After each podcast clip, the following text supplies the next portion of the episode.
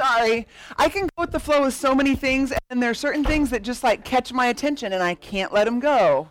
The first time I ever preached at Salem Alliance, the kids had fruit snacks, and after they left, there were fruit snack wrappers on the stairs. How many of you, like me, would have had to have picked up the fruit snack wrappers before you could keep going with what you were going to do? All right. Let's just uh, open with a quick word of prayer, more for me than for you. Father, thank you for um, this weekend, for the women who've come, and for the seminars that are going on. Every time I poke my head in a room, I'm just so blessed to see um, who is teaching and who is listening and what you are doing. So, would you, as we switch now, these women just came from one seminar to another, would you help to um, anchor what they just heard and what they just learned in a place that you will bring them back to and remind them of when the time is right? And then would you help us to shift gears and to look ahead to perhaps a different topic or a different angle on the same topic, looking at um, how you've created us and how we embrace um, how you made us. In your name, amen. Super. Thank you. We're good. Thanks, Becky. So, we're talking today about living authentically. And before we dive in, um, I think I just want to hear like your first impression on the word authentic. Um, positive, negative, another word that comes to mind. What's your first impression when you think of authentic or living authentically? Real. Being real, genuine, sincere, sincere truthful, vulnerable. vulnerable, open, transparent. Okay, so show of hands, and you don't have to participate. Nobody's going to look around and go, uh, I didn't see your hand go up on either one. And here are your choices. So here, you either choose this one or this one or neither, but not both friends. Well, I suppose it could be both. There, there could be a reason for both. When you think of authentic, in your soul, your first gut reaction, is it positive or a little bit scary? So for those of you who are like, yeah, let's be authentic, this is positive. Okay, for those of you whose first gut is kind of like, that's a little scary. Okay, Thank you for your honesty. I appreciate that. And I'm guessing that I was wrong in my first comment. I bet there are some for whom it's both. Yes, let's be authentic. And that's a little scary. Okay? So today I just want to talk about several aspects of this and the fact that there's kind of this continuum. And I, I want to say that I think there is authenticity and that vulnerability is the level of vulnerability is on a spectrum and that we can be authentic and true to ourselves in certain situations where we're not quite being as vulnerable as the other situations where we were being authentic and true to ourselves and yet deeply vulnerable. And I want to kind of help us separate that authenticity automatically means vulnerability because I believe that there are places where it's not yet safe to be vulnerable we may have been in a family or a job situation or education situation, a group of friends, where vulnerability backfired. And so we're afraid to be authentic. And yet, is there a place to recognize that we can be our true selves everywhere and offer the vulnerable parts of us carefully to those who've earned our trust? So let me, let me explain. When I was growing up, my parents were leading a college age group at another church in town, and they often had the group to our house for Bible studies or lessons. And just about every summer, they did a series called Love, Sex, and Dating. Now, they kicked me out for the sex part, uh, but I sat in the backyard listening to all of these things about dating and relationships and all this stuff. And one of the things that I gleaned from it was if I enter a relationship with someone, I want it to be based on who I really am. I don't want it to be based on who I think they want me to be. Because if I've expended a lot of energy to be who I think they want me to be, and then they accept me for that, and then we get married, then I either have to spend the rest of my life trying to be who they th- want me to be, or it's kind of a bait and switch we get married and then I go, oh, ha ha, I'm done expending this energy now that I gotcha. I'm not going to live this way anymore, right? And so even when I was pretty young, I had this awareness that, at least in dating relationships, I want to make sure that I am putting my real self forward. And I'm not going to pretend and I'm not going to gloss it over. And if I'm mad about something, I'm going to say I'm mad. And if I'm insecure about something, I'm going to say I'm insecure. And if I want to wear this shirt, I'm going to wear this shirt. And, and I want this person to see me for who I really am, not that I'm all dolled up. But I didn't do that with my girl friendships. Right? Somehow I caught it for the dating relationships, but I didn't figure it out for my female friendships. And I still was wrapped up in that third grade. You guys remember third grade, don't you? People talk about middle school, and middle school can be hard, but third grade is where you kind of start to become less oblivious of, of social structures and, and you're trying to fit in with these other girls. And so you're doing everything. I was doing everything I could to try to fit in with the group that I thought I wanted to fit in with. And so I look back and I go, for me, authenticity began to be blurred back that young in this in this community setting where instead of getting to know who I am and waking up in the morning and going, what do I feel like wearing to school today? Instead, I wake up in the morning and I think, well, what would Kim want me to wear to school today? What is Joe not going to laugh at me about if I wear it to school today? What is going to make so and so think I'm cool and let me sit at their table at lunchtime if I wear to school today, or if I do my hair today, or if I do this? And I don't think I'm alone. And as simple as that is, I think we still do it as grown ups. And it might not be our hair or our clothing, and it might be, but is it our if I share this in Bible study, then who will think that I'm deeply spiritual? Or who will think that I'm being very authentic? Or as long as my so years ago, I passed a somebody with a cardboard sign on the corner. I drove on by, and then I felt convicted that I should um, give something, and I was on my way to Winco. You may have heard this story before. So in Winco, I decided to get peanut butter and jelly and some bread and take it back to the guy on the corner. I'm standing in the peanut butter aisle and I'm trying to figure out what kind of peanut butter he would like best. How, would he like crunchy? I don't know. Maybe he likes, I don't know, creamy. I don't know, Jif. And I, all of a sudden it dawns on me there is no possible way in the world that I can know what kind of peanut butter the guy on the corner would like. There's not. It's ludicrous. And there was this aha epiphany moment that I spend my life trying to figure out what kind of peanut butter you like. And then entering into my day and my relationship with you to give you the kind of peanut butter that you like. So at the end of the day, you would go, wow, that Jennifer, isn't she amazing?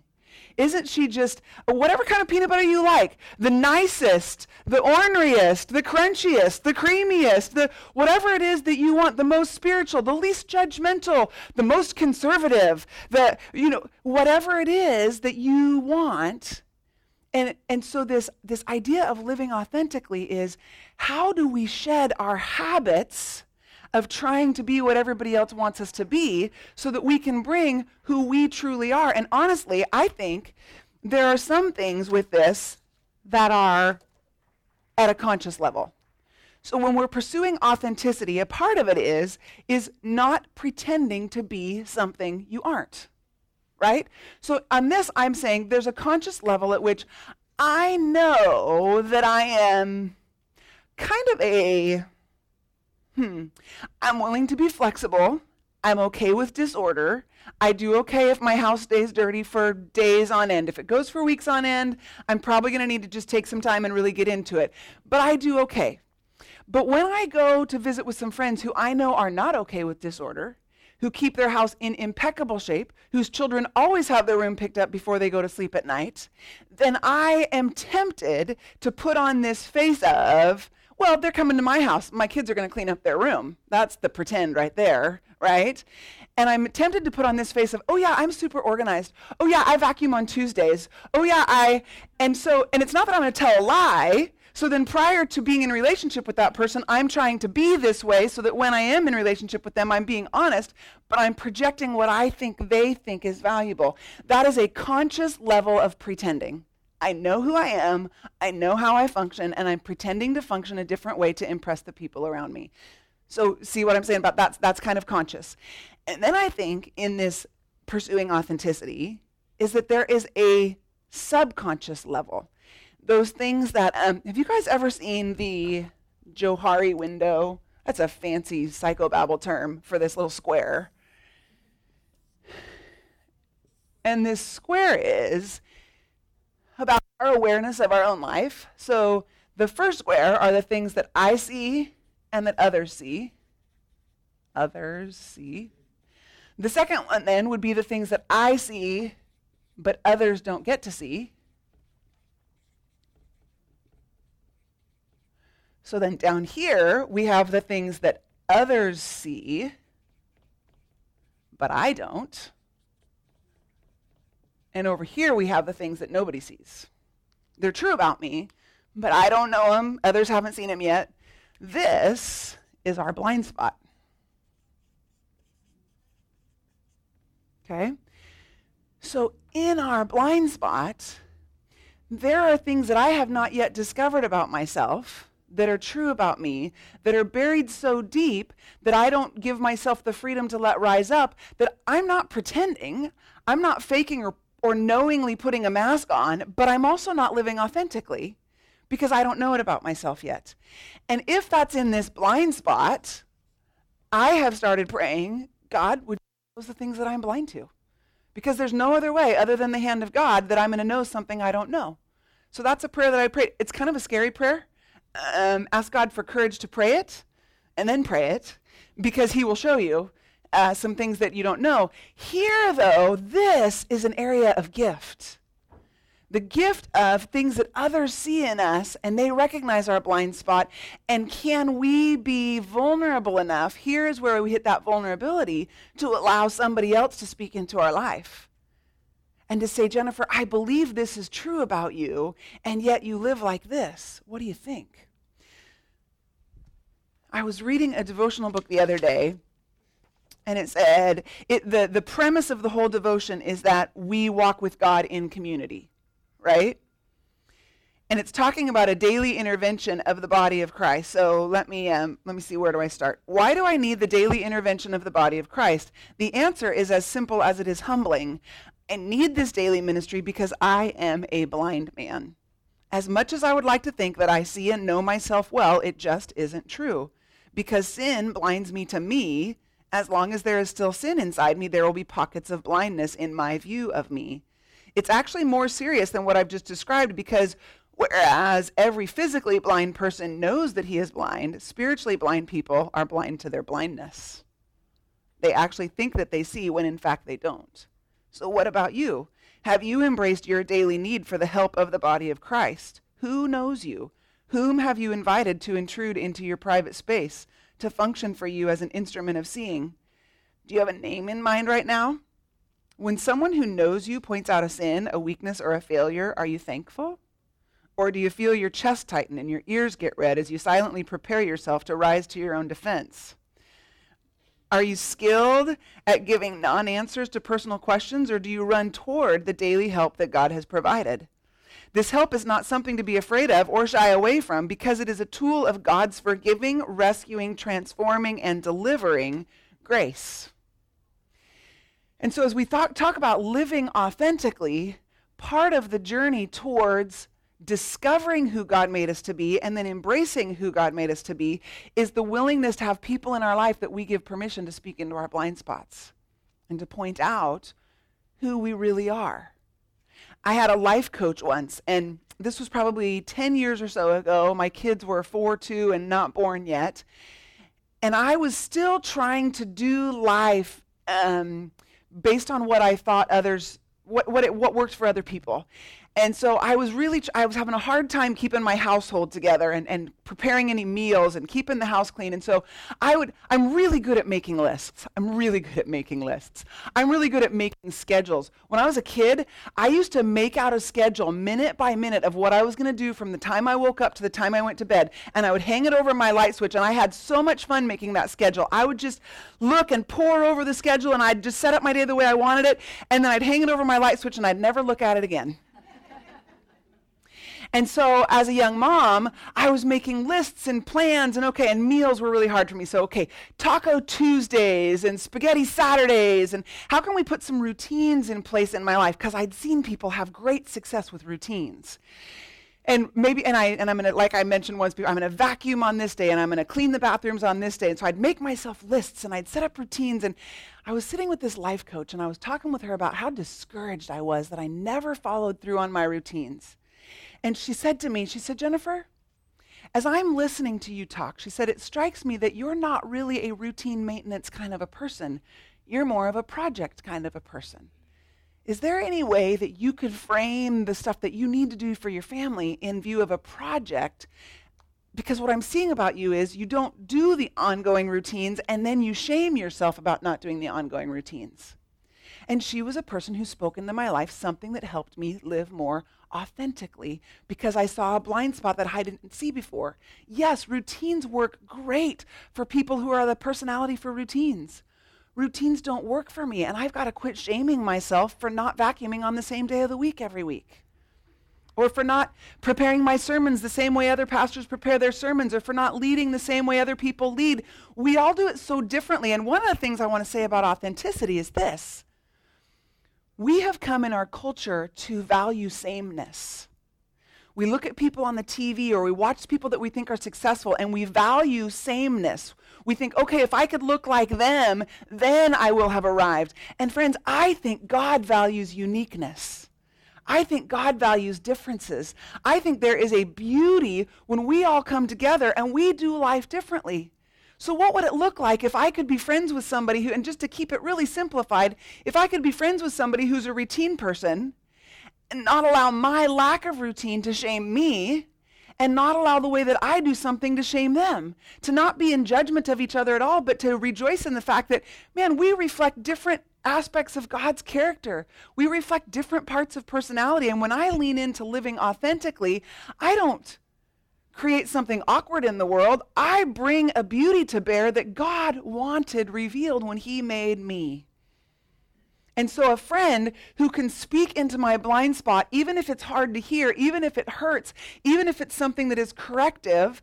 I had a friend tell me last year there was a big event that had passed by, and she'd been very, very helpful, and, and I had said nothing about it. And she came back to me and she said, Jennifer, I'm the kind of person where thanks goes a long way.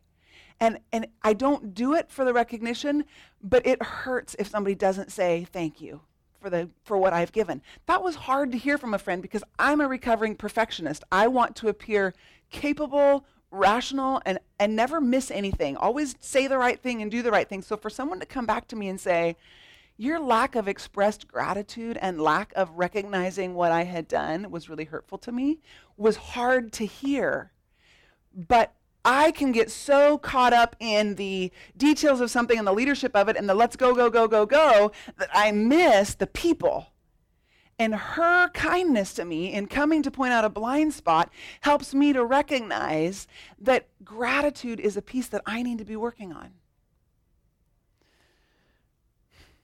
So we've got this personal authenticity. How do we live as we truly are in front of people? And as we get to know ourselves better and become more comfortable in our own skin and, and live that way with the people around us, we find that there does come a place when it is vulnerable. Because what if I'm in the workplace and me being authentic isn't what somebody else wanted to see? What if what if being at church and me worshiping with my hands up and moving my hips or me worshiping with my head down and my arms at my side and quiet, what if somebody else sees that and they're offended by that? Well, that's one of the things, you know, I have another board here. So I'm going to be super artistic right now. You guys are going to be so impressed. Okay, what am I drawing, everybody? Ah, see, we're good at charades. A fence. This is my yard. This is somebody else's yard. I am only responsible for what's in my yard. I am not responsible for what they think about what's in my yard. I am not responsible for how they respond to what's in my yard. I am not responsible to how they feel about what's in my yard. Now, if I am a bad person and I am crossing their fence and I am uh, offending, uh, assaulting, and uh, then, then we have a different story. But let's just say for the moment that we're simply talking about me being me, you know, myself, the one I was created to be. I am only responsible to be true to me and allow the people in their other yards to think what they want to think. But am I comfortable in my yard? Am I okay with God? Sometimes as we follow God, it's not comfortable, and yet, am I, do I have this sense of confidence that it's where I need to be? And if I have a sense of confidence that I am living as God made me to live, and that I am obeying Him and following Him to the best of my ability and living into who He made me to be to the best of what I can see, what others are speaking into my life, and trusting Him to expose the stuff that I can't see yet, then what my neighbors or what my kids or what my siblings or even what my husband or my coworkers or my friends think of the decisions that I'm making are not the value that I should be using to decide if what I'm doing and how I'm living is okay.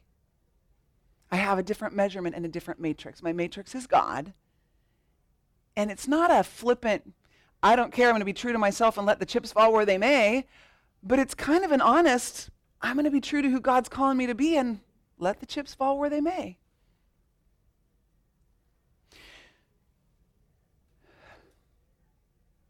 Did we start at 8:40 or 9:40?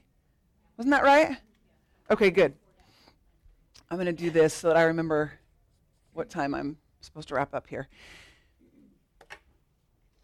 So then as we are going, okay, I know me, I'm good, I got my personal authenticity, I'm walking in this we cross this line into vulnerability and who is safe to be vulnerable with. So I want to share a principle that's not original to me. As a matter of fact, I heard it just this week from uh, Brene Brown. I was listening to Stephanie last night. If you were in Stephanie's, she also mentioned Brene Brown. Brene has some great work and stuff out there on vulnerability and trust and that kind of thing. So she was talking about a marble jar. So we're kind of transitioning now to not how do I know how to present my real self, but how do I know, once I am comfortable with me, who it's safe to be real with and to be honest with. And she was talking about trust um, is kind of like a marble jar. And that in our life, there are people who do things that prove trustworthy. And when they do, we've got a marble that goes in the jar. And if they do something that's, that's not trustworthy, we've got a marble that goes out of the jar. And we all have people in our life who we would say, or I hope we have people in our life who we would say are marble jar friends. They have walked with us, they have listened to us. They have done things that have showed that they are trustworthy to us, that they are trustworthy with my confidences, that they will hold a confidence, that they are trustworthy with my heart, that if I share something, they're not just going to give me a piece of advice or tell me I'm wrong or stomp on what I've just shared with them, that, that they are trustworthy with those I love, that the things that I care about, they've shown me that they care about. And as the marbles go into the jar, we find that there are people in our life that we would call a marble jar friend. And I would say this it's your marble jar friends that you want to be sharing your deepest vulnerability with. So, for example, this last session, I actually sat in here with Michelle and Jessica, and they asked a question and gave us time to process it. And God began to bring something to mind for me that is very vulnerable. And I immediately thought, who are my marble jar friends that I can begin to share that with? Because there's a process that he just cracked the door open in my life that, that is not ready yet for me to process with every person that I meet on the street. So here's another way of saying that. As a leader, time, this is a rabbit trail that I think might be important. So go with me, we'll see how we do. If if a community wants to be a culture that does authenticity well together, then somebody has to be bold enough to begin by being authentic in a culture that hasn't learned how to do that yet, right? And so, as a leader who is passionate about living authentically, I find that part of my call is to extend myself perhaps further than I might be comfortable with in a group that hasn't learned to do that yet in order to demonstrate and model what it looks like to be honest and open and vulnerable in community. And so, another leader and I, several years ago, were having a question about what is the appropriate level of vulnerability when I'm in a group like this or a group like the 150 are here total, or a group like the sanctuary where there's 1,500, uh, 900 at a given time, 2,500 over the course of the weekend. And what's appropriate to share there, and what is just like, ooh, yuck, slime, too much information. Everybody did not need to know that, Jennifer. And, um, and then personally, what is guarding and protecting my soul in the midst of being authentic? And what is having walls up and not being real and not being vulnerable at all? And how do you know the line between those? And friends, I would say there's not just a real fine defined line, but there is a line. And, and we want to know what are the things that we save for our marble jar friends? So, one of the things that this friend and I were talking about was this idea of live nerve endings. So, if I'm going through something that emotionally I still have live nerve endings, like touch that topic and I'm going to cry, that's a live nerve ending. Touch that topic and I'm immediately, my heart is just going to ache, that's a live nerve ending, okay? There are things that in my life have been live nerve endings, and God has walked in them and worked in them and healed them, and they are still vulnerable. It is still a little difficult to talk about, but it's not a live nerve ending anymore. And what I would suggest is that in your vulnerability, your live nerve endings are for your marble jar friends. And your somewhat processed, down the road a little ways, honesty about my failings, my weaknesses, the things that I have struggled with are really, really good things to share with a community that's learning to be authentic and that wants to build a culture of being real with each other. Because imagine a women's ministry event where you walk into the table and everybody around the table has dressed nice for the day. Aren't these ladies beautiful? They're lovely and you don't know them and you sit down and somebody up front says, okay, let's have table talk. And you start to talk. And this one knows a Bible verse. And this one has a story to tell about her perfect son. And this one is just so gorgeous. She doesn't have to say anything at all. and you're sitting here going, if these women have it all together, then this is not the place for me. Because we compare our insides with other people's outsides. We know what's inside us, and we sit down at the table and we're comparing what we know inside about us with what we see outside about them.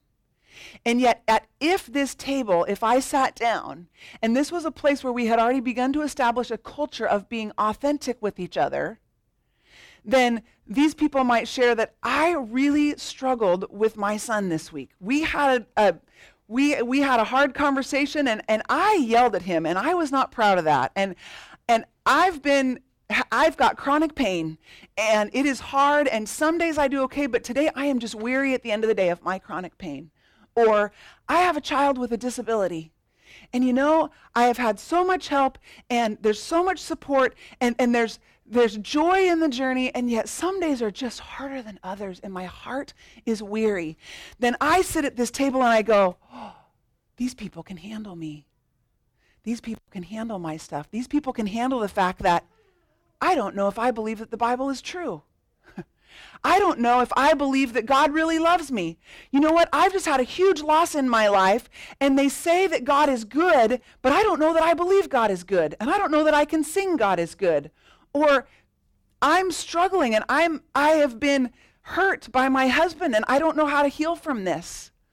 There are things that we share in a community where a culture is shifting, especially as we learn where that level of sharing is appropriate in the group that we're in. And some of that just takes maturity to know who to be vulnerable with and who to say, I'm going to share what's real. I'm going to share my struggles. So let me give another example. Maybe I sit down at the table and I say, and I don't have a college age daughter, so I can say this one. I say, My college age daughter has walked away from Jesus, and my heart is broken.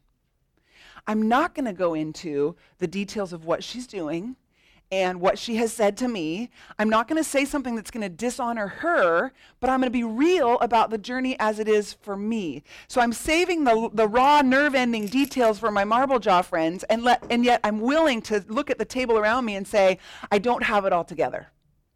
Let's just go that far to say that. So then, hmm, I want to do a little uh, marble jar activity. So I'm going to give these to the first three tables, and if you would just kind of pass them back from you, then we'll see if everybody gets it. And it's a paper that's got three questions on it, just for you guys while we're here in this place to take, I'll probably give you about five minutes to look at it. Of, and, and here are the questions that you're going to see on your paper. It says, do you have people in your life that you would consider marble jar friends? If so, who are they? If not, are these the kind of relationships that you'd like to cultivate? Why or why not? The second one is how do the people in your life how do the people in your life earn their marbles or earn the right to hear your story? Identify specific behaviors. And you guys, this isn't going to be the same for everyone, how people earn their marbles in your life. So if you think about a marble jar friend, what are the things that have happened in your history to convince you that they're trustworthy? And then the last one is what does it mean to you to be a marble jar friend? Okay? Any questions on that? Just kind of do this on your own quietly.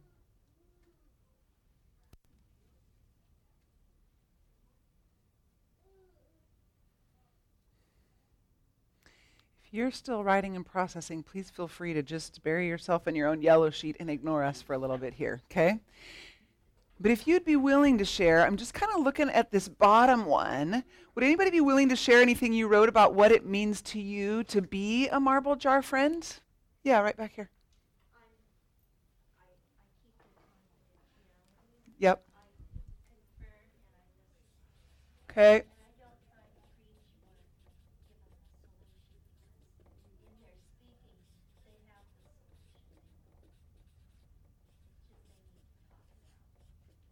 Uh huh. Okay. So listen without, can I say, solving? Okay. Because you're giving them the respect that they have the solution as they're talking it through. Okay. Yep. I think that's often true. Uh, and, and when somebody asks, then we have that freedom to offer. Mel. Uh, don't try to fix the situation. Okay. Without fixing. Okay. Sometimes people just need to listen without you saying, oh, I have the answer. Yes. No judgment. Okay? You guys are finishing up the teaching for me. I'm just going to turn around and read the board to finish up what I was going to finish up with. Sherry. Okay, so reciprocating with vulnerability. Okay?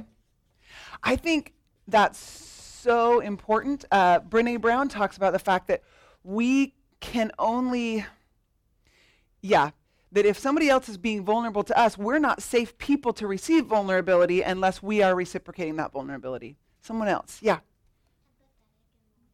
Okay. Empathetic and loyal. Right back, yes. Yeah.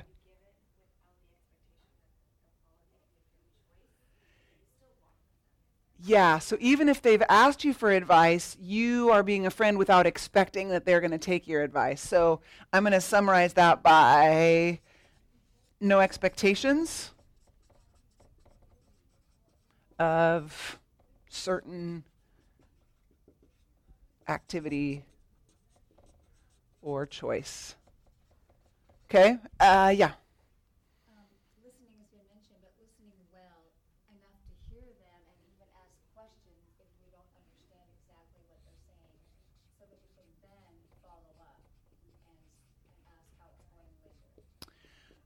Okay.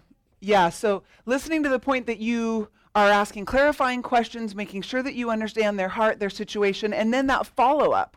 Okay. Someone else. Yeah, Manny. Um, to be able to forgive, Hmm. move past a conversation. Yeah. a difficult conversation. Yeah. Heather. Um, like stand up for them or defend them Hmm. if others are threatening them. Yep. I have. So, um, I have mentioned that I'm a recovering perfectionist, and in other circles, I've also mentioned that I'm the hardest on myself. And so, my inner talk, and so I have a friend who actually stands up for me by saying, I'm going to punch you in the face. Because she's like, You're talking bad about my friend? Do I need to punch somebody in the face? She'll say.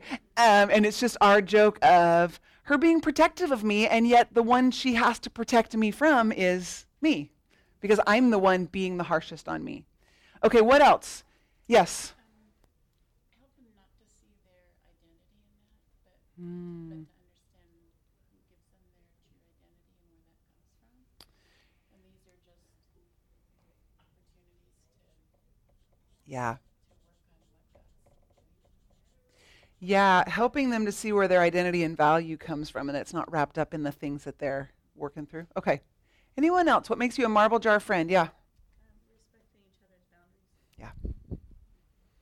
Respect the boundary.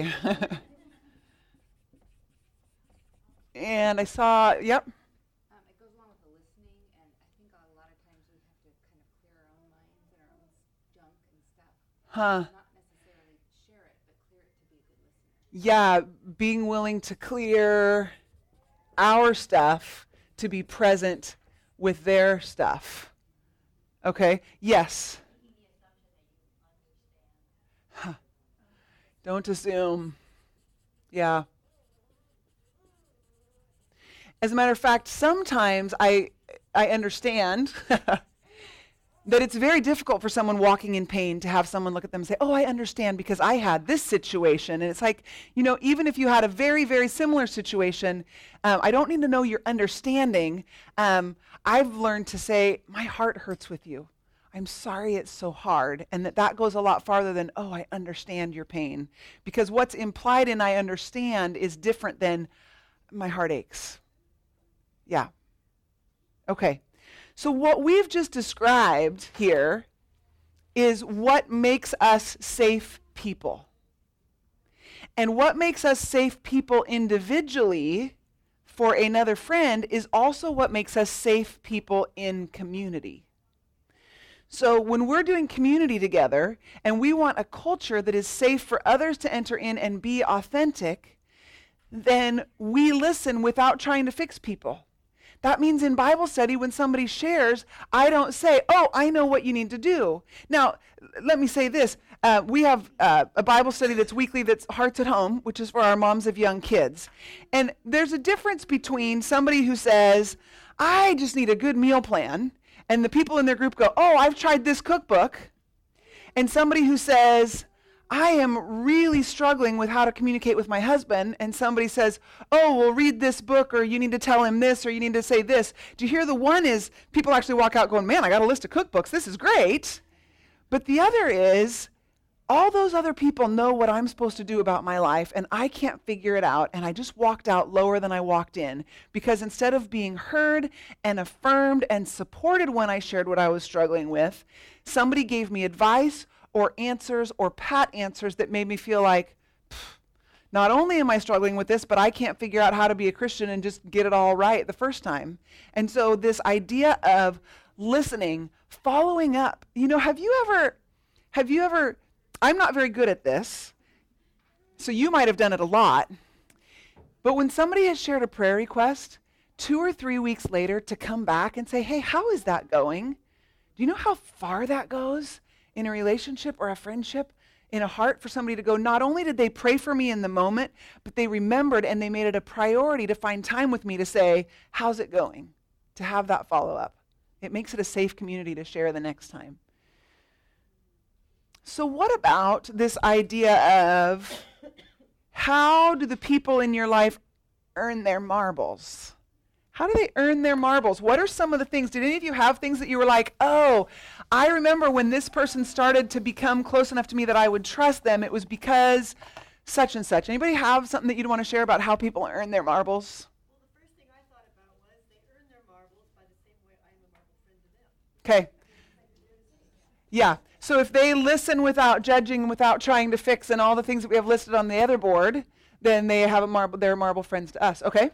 What else? Yeah, Pat.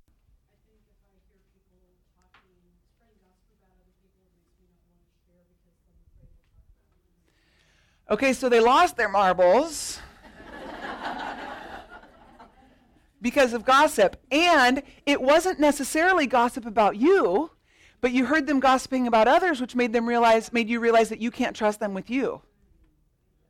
You know, Brene Brown calls that common enemy friendship common enemy intimacy. That if, if we look at a relationship and it's largely based around complaining about an organization or a set of people or something else, we don't actually have intimacy. We have common enemy intimacy. And we aren't any of us marble jar friends. Something else that either we lose our marbles for or they make us marble jar friends. Yes? Yeah. to give wisdom or advice in my blind spots Yeah. without the judgment. Yeah. Yeah. Willing to give wisdom without judgment. I never know if I spell that right or not. You guys won't tell. Yeah. loving the people. You love. Yeah. Yeah.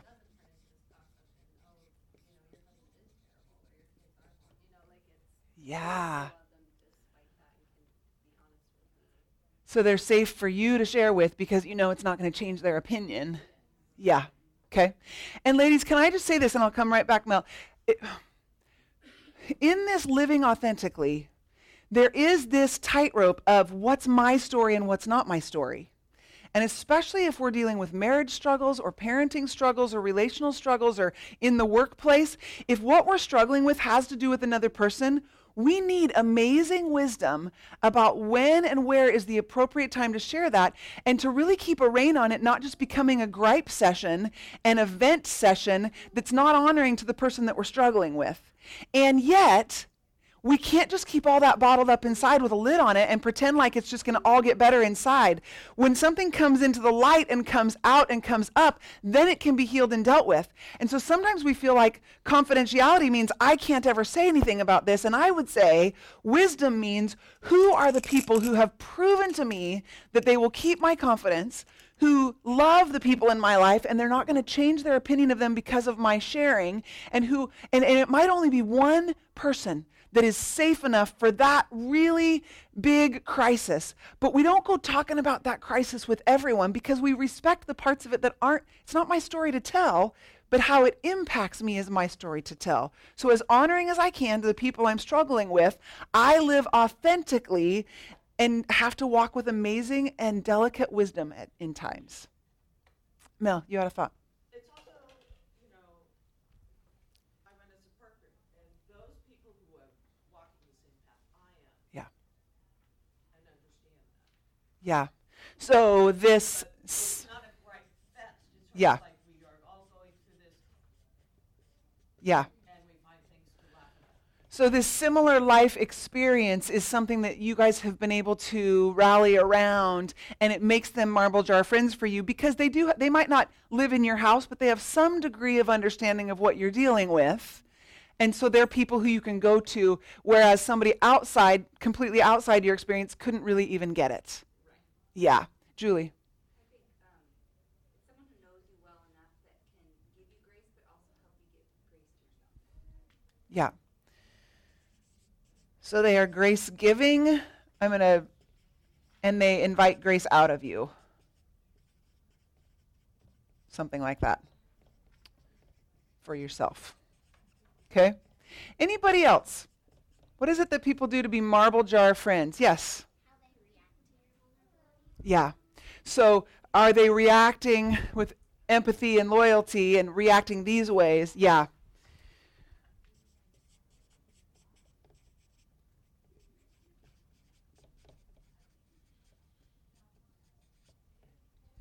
T.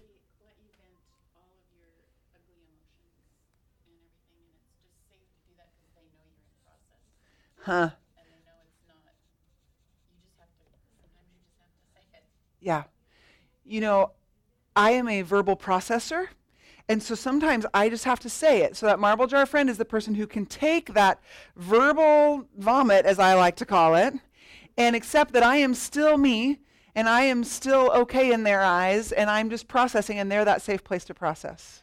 Yeah. Did you have something too? Well, just the quickest way for me to take a marble out is when I share my heart and somebody comes back with a spiritual, quick, pithy saying, Uh huh. it hurts my heart and I don't want to share it. Yeah. Uh, example from my own life pithy saying. I was trying to talk and write at the same time. So, uh, example from my own life uh, about a year after my uh, two month old nephew died from heart complications, uh, somebody came up to me and said, How are you doing? And I took that as an invitation to be honest. And I said, You know, so we're doing all right. We're doing pretty well. I said, but we are still struggling with prayer. Like God says, if two or more gather in my name, I am there and I will do what you say. And we prayed and we prayed for healing and it didn't happen. And so I believe in God and I'm still following him. I am really struggling with prayer. You know, and in my mind, I'm thinking, God's going to make it clear to me. This is journey, this is process, but this is the true answer to your question. And the response was, oh, but that's just the sovereignty of God. Friends, don't, don't put a theological term band aid on somebody's pain. Don't put a Bible verse as a band aid on somebody's questions. Yes, it's true. God is sovereign. That is a truth. That is not an answer when somebody has just bared their heart. An answer is, wow, I get it. We'll be praying for you, period. You know? I think part of the reason why we do this, why do we try to fix people, why do we try to give them the spiritual pat answer, is because I am not comfortable when you're uncomfortable. If I am being a good enough friend or a good enough pastor or a good enough sister or good enough whatever, then I would be able to know what to say to make you happy again so that you're not suffering. And so, really, what I'm trying to do is make you feel better so that I feel better about me. And we have to stop that. We've got to let people be where they are at and be their own authentic and walk with them and support them in it and recognize that my heart can hurt because of your hurt and I might continue to hurt, but that doesn't mean I need to fix your hurt. I think we maybe see this most clearly if we look at the way we parent our children. None of us like to see our, pa- our children hurting. And yet, if we really parent that out to the full extent, we're going to send them off to college and they're not going to know what hardship is, and we have not done them any favors at all. And we can say that about kids and recognize, oh, yeah, let them face their difficulties. But it's harder to do than it is to say. And we do the same with our friends. And sometimes we're motivated to give that Bible verse or that pat answer. And sometimes we don't even realize it's a pat answer. Maybe it's as deep as God has been teaching me this in my devotional time with Him.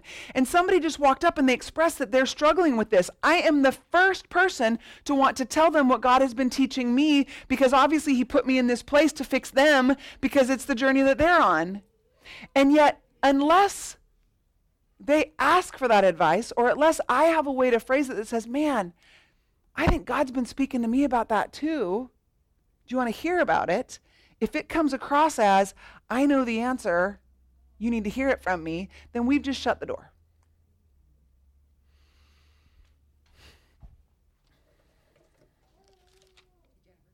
Yep. Yep. You said it to me five or six years ago. five years ago.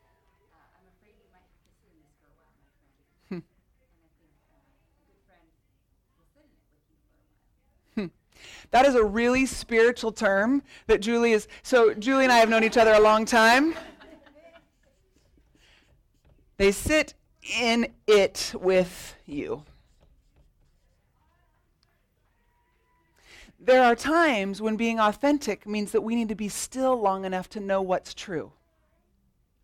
And sometimes we don't want to be still because we're afraid of what will settle. The dust that settles in the stillness is going to be hard.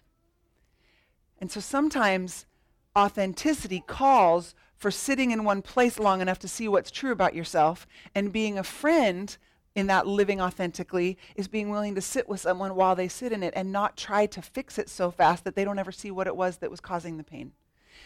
Uh, Laura Lee Friesen years and years ago said it's like a pond that always has something swimming around in it, and the sediment is always stirred up. And sometimes you just have to s- be still long enough for all the sediment to settle so the water can become clear so that you can see what's real. Sometimes it's just as simple as being still. Okay. Any other questions, comments, things that you've thought about during our time?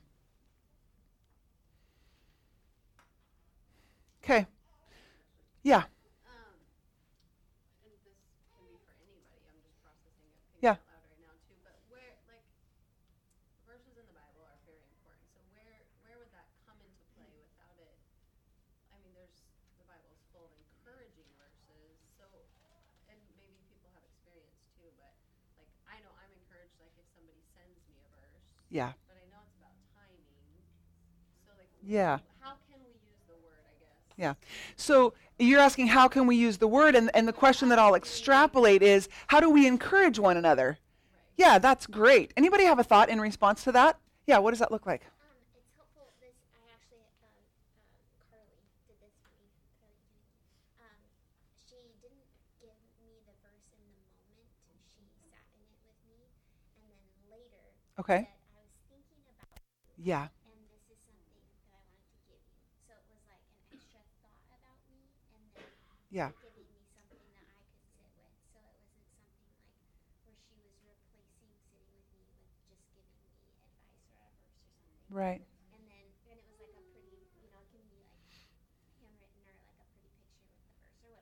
Yeah. So the fact that she waited and didn't give it to you right in the moment, but she sat with you and listened, and then later was thoughtful of you, which is a bonus, and then sent it to you. Okay, anyone else? Using scripture or encouraging people without coming across as, I know the answer to your problem. Yeah. If these are close people to you, then oftentimes you know their love languages. And so Okay. I have one who I can write her a note and share that with her. Mine is cash. if anybody cares. yeah, so knowing. Send me a ten dollar bill as you did yesterday with Oh. a Bible verse. Okay. Appreciate that. Yeah, Or- yeah. Or somebody who, who a- appreciates coffee, you send them a Yeah. coffee card with a verse.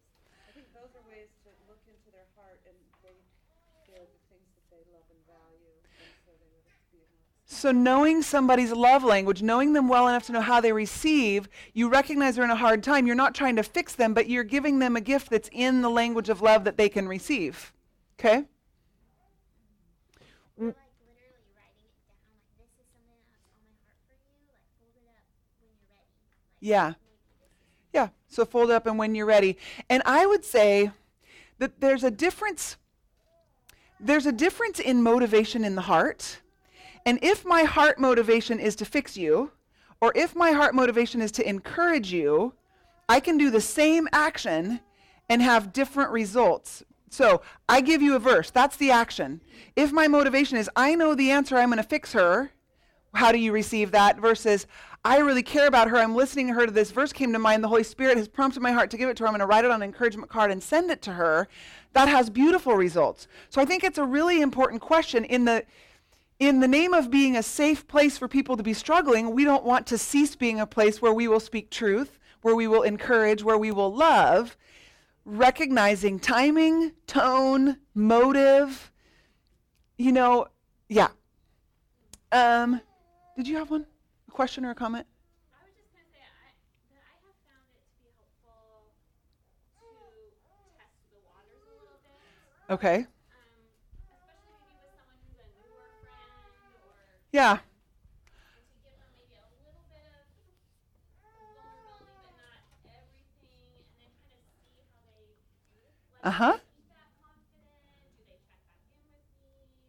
Yeah.